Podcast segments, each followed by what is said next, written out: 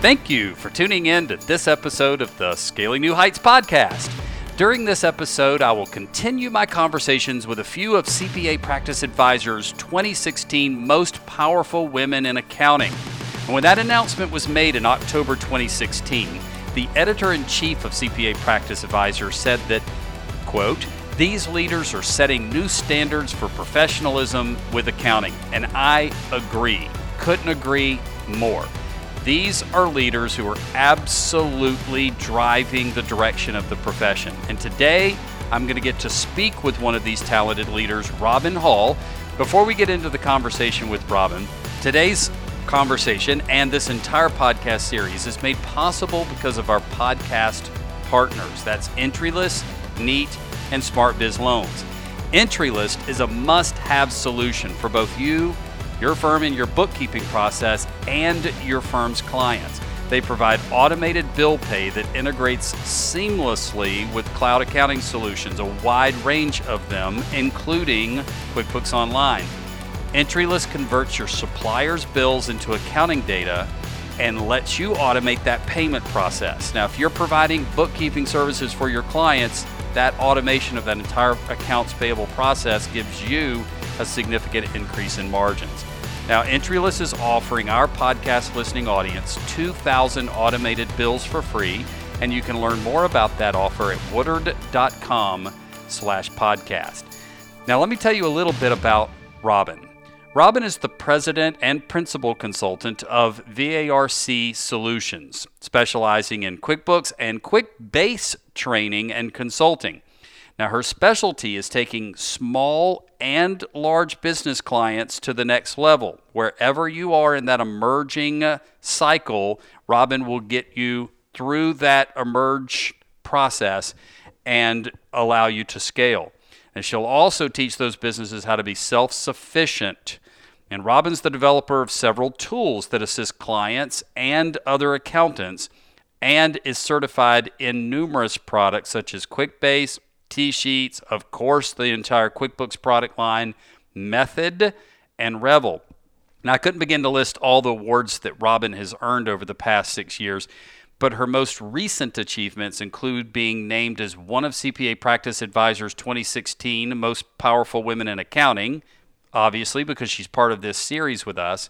Insightful Accountants 2016 QuickBooks Pro Advisor 100 award winner and top trainer rider and Intuit's 2016 Sales Excellence Award.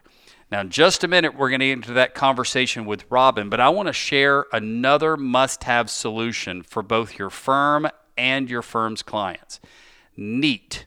Now, Neat's software, I know you think of them as a scanner company, but their software is something you should really look at. It extracts data from both emailed and scanned documents, regardless of the type of scanner you use or even how you get that document into Neat. The data becomes live and usable and liberated, and it integrates with QuickBooks Online. Now, I recommend you that you go today and sign up for the two month free trial that Neat is offering exclusive to our podcast listeners. Simply go to woodard.com slash podcast and you'll learn all about it. All right, now let's jump into that conversation with Robin. Robin, welcome to the podcast. Thanks for having me here, Joe. I'm very excited to be here today. Well, it is great to have you on board. You are a premium example of exactly how a successful Intuit centric consulting firm should operate. I mean, I've been to your offices in Houston and it's an amazing operation, an amazing infrastructure that you've built. So I'm excited about the conversation because I know there are a lot of QuickBooks consultants who are listening to the podcast today and they're thinking, okay, how can I take that next step and how can I emerge from wherever I am today? If it's sole prop to working with a couple of employees to building out an organization like yours where they can be winning sales awards issued by Intuit and they can be among the most influential people within the profession. So let's talk about your journey a little bit. Uh, when you were moving from a sole prop to a firm with multiple employees, big, big step, right? How did you know it was the right thing and how did you know it was the right time? So, a couple things on there. The first thing that I did was I actually, when I was out training clients, nobody was in my office answering the phone. So, I had a lot of missed calls, I had a lot of missed opportunities. And so, that was my first signal that I needed to do something. So, I didn't have enough to bring somebody in full time. I didn't have enough confidence to bring somebody in that did what I did full time because it was, well, if I teach them everything I have, then they'll just go open up next door. So I had some of that fear that was holding me back a little bit. And so the first thing that I did was I hired someone that would answer the phone and so they could be productive while they answered the phone. So I didn't just have a receptionist hanging around, but I had a part time high school person that had a good phone voice that could answer the phone, that could do some data entry on my bookkeeping clients that I ended up doing at night, that I would do when I really should be spending time with my kids. And at that point, my kids were pretty young. So, you know, I hired someone in to field some of those calls, even if it was to say, she's out right now, she's on with another client, she'll call you back because they got a voice, they got to know that that it was a real business on the other line and not just someone that was maybe going to be there and maybe not going to be there. So that was my kind of first step. And so and I had to prove to myself that I had enough that they could pay for themselves. So that's always been important to me is every time I've added there's always going to be a little dip because there's that training, but they need to be able in a certain amount of time to pay for themselves and be a value added to the team. So my growth over been in business 17 years now. So my growth has gone for myself in my spare bedroom to a 4,000 square foot office with 13 of us. I wait till we're at about 120% capacity. And then it's like, okay, now it's time to, to add somebody else because we have that to move over. And so I do stretch the limits a little bit, which Joe, you and I would probably disagree with. But you know i do stretch the limits a little bit to make sure that i'm i'm ready for that next step and not putting an undue burden on um, the staff. And then i feel personal responsibility. So i don't want to bring somebody in and then two months later go oh, i don't have enough work. So i got to let you go so yeah, and I want to drill down on what you meant by that because I, there was a little bit of an uh, of an inside reference to a long term conversation we've been having related to the E Myth, and what Robin is saying, and I think a lot of people listening would agree with this, and actually agree with you more than I like to admit whenever we're arguing about it. But Robin's saying that before I bring on a new person, I want to make sure that I have compression. I have a compression of client need. So I am going to push my own consulting schedule a little harder and then I'm going to hire that person as a pressure valve for myself. Um, and that's actually a very smart strategy because it means that from the time you hire the person to the time where they start generating profits for you, it shortens that curve. But it also, like Robin just said, reduces the risk of a premature hire and then having to give somebody the disappointing news that, yeah, we just brought you on board, but looks like we don't have the work to sustain you. Now, the downside of that, and Robin, this is the ongoing conversation we have, and I think you've picked the lesser of two evils here. But the uh, downside of that is when you're in one of these seasons where you're building up that pressure, that compression, you don't have as much attention to focus on on your business as you've increased the involvement in. But it's cyclical anyway, right? I mean, as soon as you've hired somebody and you've got that pressure valve release now, you can go back to your business plan and you can shore things up and and do a little bit of that strategic work, correct? Joe, you are absolutely right. So you and I have had the long conversation about the E-Myth. We've probably had it for about 10, 15 years. And so contrary to what that says, you've always said, you know, you're doing the E-Myth busted. And so I'm I'm putting it on its end. So I'm actually, as much as I hate to admit it, saying a little bit that you're right, that I really do need to step back and work on my business more instead of in it. So as I've had some of this growth and now I'm up to 13 employees, um, you know, I've had conversations, I'm working on things that now I need to take the position that I am the coach and not the player. So I need to take myself out of that player role.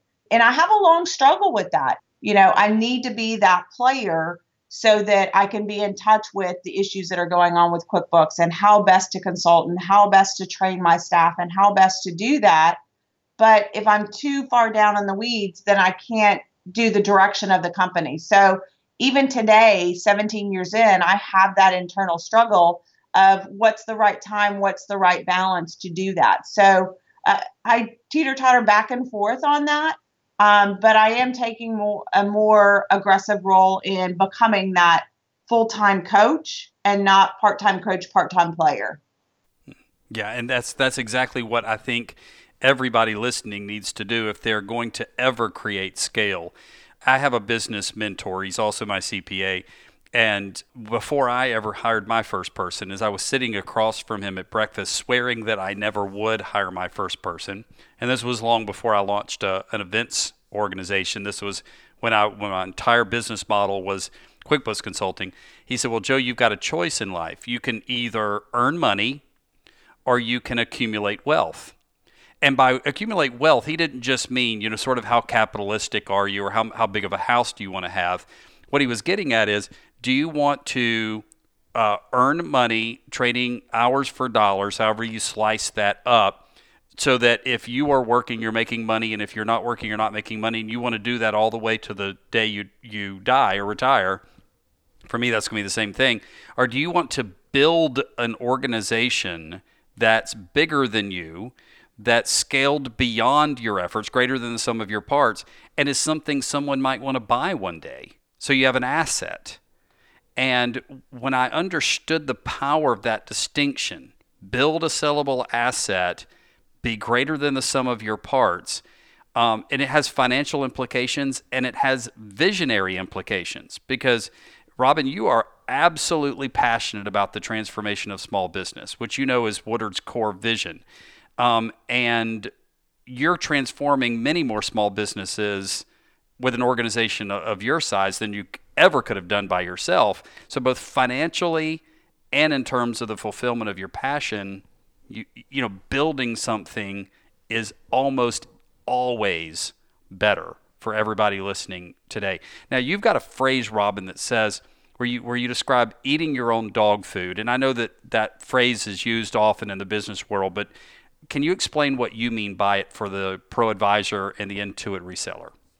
I, I can, Joe, but I want to go back real quick because I want to I want to hit on one more point if you don't mind. No, no problem. I want to go back and I do want to give you a compliment and say that you were indirectly responsible for me doing my transition going from player to coach. And let me explain that just a little bit. So I believe it was two years ago, one of your speakers that you had at the conference in which I taught every session. So I was absolutely tired. I went to the the last session where somebody else was speaking and it was about predictable success. I was so tired I could barely keep my eyes open, but I was listening and that session woke me up like you wouldn't believe. So I went back, I read his book, I went to a session on predictable success because that's what we want. We want success not just for us, but for our customers and I want it to be the same. I want people to have the experience, whether it's with me or with my with my staff, with my team. And so that's what I always struggled with was if I add people, are they going to get the same level of skill, same level of competency that they're getting with my team as they are with me? And so that predictable success, I believe, gave us that. And so this kind of goes with the first question how do you know it's time to to hire that first person one of the first exercises he had us do was do an org chart. Not put people that work for you in a box that they're in, but design your org chart how you want it to be, and then put the people who are doing those jobs in that org chart.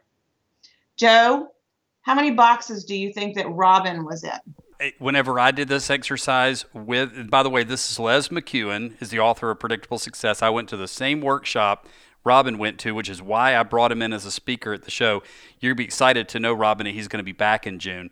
When awesome. I did this same exercise, I was in uh, somewhere between 10 and 15 boxes. Yeah, I was in nine boxes. Mm-hmm. And so it, it was very eye opening. I'm I'm pretty sure you're not supposed to be in nine boxes. Exactly right. Maybe in an organization the size of yours and mine, and even though our business models are now a little different, I think organizationally we're about match. Maybe you're in two or three. Like right now, I'm in CEO, CMO, and COO. There are no C level executives in my corporation but me. Um, I have executive directors. But so, yeah, that makes sense. But I was in all sorts of boxes, all spread across the entire of the org chart and the entire of the reporting structure. And no wonder I was exhausted, and no wonder I was holding the organization back. Correct, and and that's what I was. And so, so ultimately, to answer your first question, how do you know? Do your org chart. If you're doing everything, then it's time to hire that next person. If you want a day off, it's time to hire that next person. So there, there's several factors that generally are staring us straight in the face that we tend to ignore for long periods of time. Hmm. Yep, you're absolutely right. So, um, so let's go over to that comment now. You have a very unique application for the eating your own dog food colloquialism that applies to the Pro Advisor, QuickBooks consultant, technology consultant. Tell me about it. Yeah, so I'm a I'm a firm believer in, as you call it, eating your own dog food. Some people like to say sipping their own champagne um, you know, it's we're a trusted advisor. So I don't want to recommend something to a client that I don't intimately know. So, you know, if I'm going to go out and I'm going to say, oh, you need to go in and do TSheets and it's the best thing since sliced bread and it's going to do this. And I've never opened the product. I don't use it. I've never tried it out on my on my staff. I've never tried it out and made sure that it works and how it integrates in. If I don't know the ins and the outs, if I don't know where you know, maybe not where its um, imperfections are. I, I need to know those things so that I can consult better on it, so I can consult around the imperfections if there is any, and that I know that it's the best product for their business. Obviously, there's thousands of products that now connect with with QuickBooks and QuickBooks Online, but you can't know all of them. But you have to be able to train in the ones that you do know and let that be your niche. Let that be the ones that you're guiding your customers to. Otherwise, you're just going to be referring things out because you've heard that name or you saw it at a conference. If you want to refer something out, make sure that you use it. Make sure that you know it. Make sure that you're true to that and you're doing that product justice and you're doing your clients justice. I like that. I like that a lot. And that's what you're practicing on your side. And I know QuickBase, which I know Intuit just divested, but you know, QuickBase it is your niche in terms of technology. Tell us a little bit about how QuickBase differentiated your practice and how you're eating your own dog food with that product. Sure. With with QuickBase, it's um, it's an online database, so you can build um, anything you need out of it. So we started using it as a CRM. I tried to use QuickBooks and use the custom fields and say, what version people were on and and use it as a glorified CRM. Well, it's an accounting system that has some CRM functionality, but it's not a CRM. So uh, I took it to its limits and then I said, I have to find something else. So at that time, you know, I was actually at an Intuit conference and they happened to have someone that said, you know, we have a QuickBase engineer and you can ask them anything you want. You can have a free hour with them. So for people that know me well enough, I'm like, sign me up. So I sat and I talked to the engineer and I said, they said, what do you want to know? I said, I don't know anything. So tell me what you, what you have. So I sat down with them and it was something that I could make into whatever I could dream. So I track everything about my clients, everything I've done with them, everything I want to do with them, everything from when um, our timesheets from TSheets go into there they go into QuickBooks. I know how much time I've spent on them, billable, non billable. I know um, all of my opportunities. I know what version people are on. I know everything about them. So I can use it to for my technicians to service the clients and they know what they need to do next. All the way to my sales staff can look at them to see what products they have. We know what constant contacts to send out. We know what marketing to send to them. We know if they are sunset in their version of QuickBooks everything that we need to know about them. When we call them, we can go, Oh, you have a payroll question. I see you're on version X. That's outdated and that's not going to work. I didn't have to log in. I didn't have to see what it is. I already knew everything about them and what their problem was before I even talked to them. Now, so, guys, I hope you're really, really getting what Robin is saying here. And I know some of you are listening to this as you're driving down the interstate. So just process the concept and know what she's done in QuickBase is, is super sophisticated and it's because Robin has numerous people that are supporting, you know, hundreds of clients at any given time. It's a massive organization, but the the the action item I want to give you from Robin's comment is, yes, eventually the more sophistication, the better, as long as it's manageable for the size of your organization. But wherever you start, start now to document the essential information about your clients in the areas where you support your clients but because Robin knows when their product is about to sunset for the QuickBooks Desktop products, she can reach out to them ahead of that sunset period and help them to not have any interruptions in their payroll services, for example, because the product became sunset. And, sh- and through that proaction, she's not only better servicing her clients, but she's also turning the brush fires that we experience when our clients call us hours before the payroll uh, submission deadline and say, I can't process payroll into a now measured task load. So getting ahead of the deadlines and the client's not panicked, her people aren't panicked, and she's making a lot more money. If the client gets panicked and they can't push their payroll, they might call Intuit, wait on hold for however long they might have to wait on hold because they don't have the pro advisor support we have. And barely make the deadline or miss it. And then Robin's completely cut out of the mix and the client's not best served. So even if it's an Excel spreadsheet, folks, do something to get the process going to track the data. And the more you can build that into something, a fully formed CRM, um, the better. Now, Robin, we could talk about the way you run your practice all day. And I know we could do it all day because you formed your strategies into a set of courses that you've taught at Scaling New Heights in the past. So rather than continuing this, because our time is limited, can you tell us a little bit about the kind of courses you've taught at Scaling New Heights? Because we know you're coming back in June. Tell us about Consultathon. Tell us about the operational consulting courses. Sure. So I've I think I've taught since the first year, or maybe the second year, um, at Scaling New Heights, and I look forward to it every year. And it's a great teaching experience for me.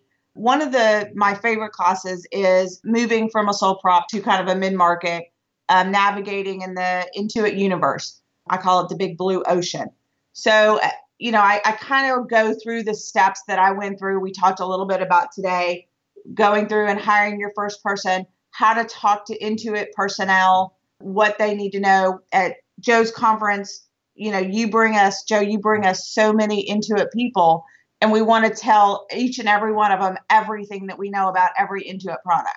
And that's not really good for them. It's not really good for us. And so, one of the parts of that session that I go through is how to efficiently talk to an Intuit personnel to get done what you need to get done and I actually bring an example in there of what I did that actually I saw changes in the product because I brought the problem to the right person. And so I saw changes, and that Intuit person routinely checks in with me to see because of the way that we documented everything and gave it to them. So that's one of the things that we did. One of my other favorite classes is we did a consultathon. So it was nine sessions long we went through everything from building a team to getting a pitch from a client, finding out what their needs are, what questions to ask back, looking at third party products, how to integrate that in, and then how to turn it back around to do the sales pitch back for the client to get that sale at the end. So we went from A to Z and taught them everything they needed to know. And this experience was highly interactive, Robin, and the teams even competed. And there was a winner who had kind of serviced the hypothetical, theoretical client the best over the over the course of the consultathon. Now, folks, I know that that was just a brief flyby of it, but if this sort of a highly interactive workshop that trains you on everything Robin's been talking about on today's podcast, if that's interesting to you, I need you to let us know because training is all about supply and demand, like any other product that you provide to a consumer. And we need to know that you want this, and we'll offer it again. So if you're interested in Consultathon, send an email to info at woodard.com and just tell us in the email that you would like us to add Consultathon back either to Scaling New Heights or as a standalone experience. And we'll do that with Robin again.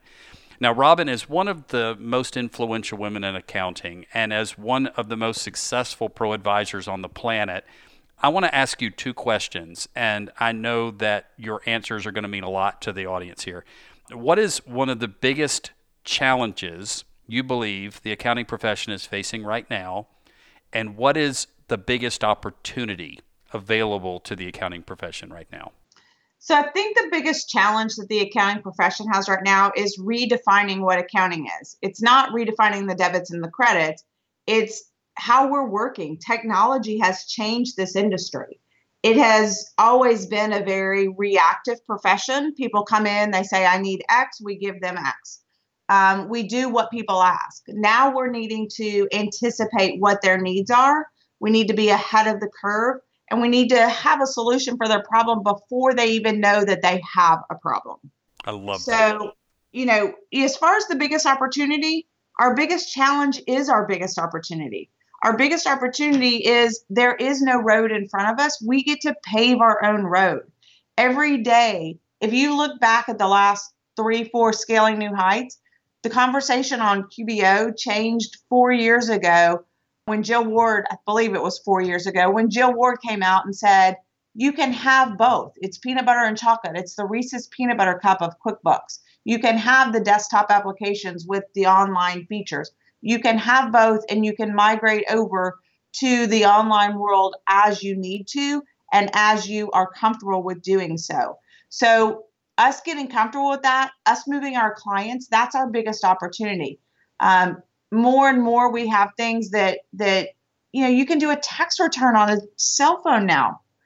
You know all the way down to that. Five years ago you would have never thought that. You would have a cell phone was for calling somebody.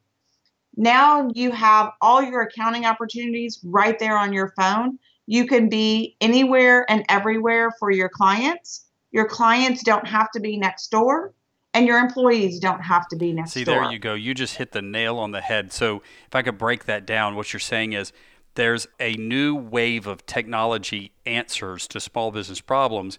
Whereas, quite frankly, if Intuit had embra- hadn't embraced the cloud, if the cloud had not come along, you know, we had a very comfortable and either confident or overconfident QuickBooks desktop user base. That they were saying to the accounting profession, "We figured this out." We've got it all down. We don't need you. And now there's this world of opportunity available to them, and it's foreign to them again. It, it's almost like going back to the early 1990s and mid 1990s in this massive wave of Intuit generated small business energy.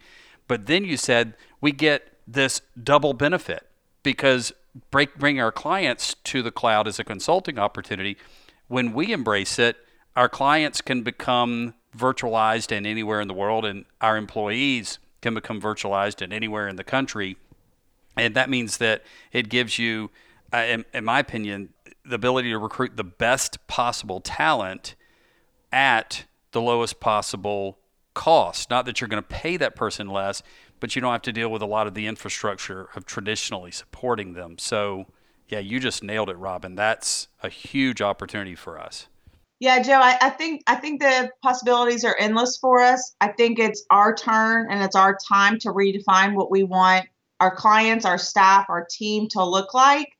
And you know, the world's our oyster. We have in front of us whatever we want to do, and we have the power to to change what the accounting industry looks like. But we've got to be not a thermometer we have to be a thermostat. We have to affect that change. And Robin, you are a living, breathing example of that. Thanks for being that, not just for women professionals, that's the nature of your award, but for every single accounting professional on the planet. They should be watching what you're doing and they should be imitating that. And of course, coming to your classes at Scaling New Heights. And it's going to be exciting to have you back in June. Thanks so much for being on the podcast with us today. Thanks for having me today, Joe. And thank you for tuning in to today's podcast and our conversation with Robin Hall. Now, smartbizloans.com, our third podcast partner, is perfect for those times when you or your clients need to refinance high cost debt or get additional working capital. Because Smart Biz Loans is a traditional lending facilitation company. It's SBA loans, bank loans, low interest loans that are normally extremely involved to secure. And that application process is streamlined by these guys so your clients can get the funding that they need as quickly as seven days after the application is complete and approved. So if you go to woodard.com slash podcast, you'll find out more information about smartbizloans.com, including how you and your clients can save $500 on loan closing costs. Go there today. And uh, for more information about today's episode, to explore other episodes in this podcast series, or to learn more about our annual conference, visit woodard.com. That's W O O D A R D.com. As always, we encourage you to stay tuned, stay connected, never stop learning, and scale new heights.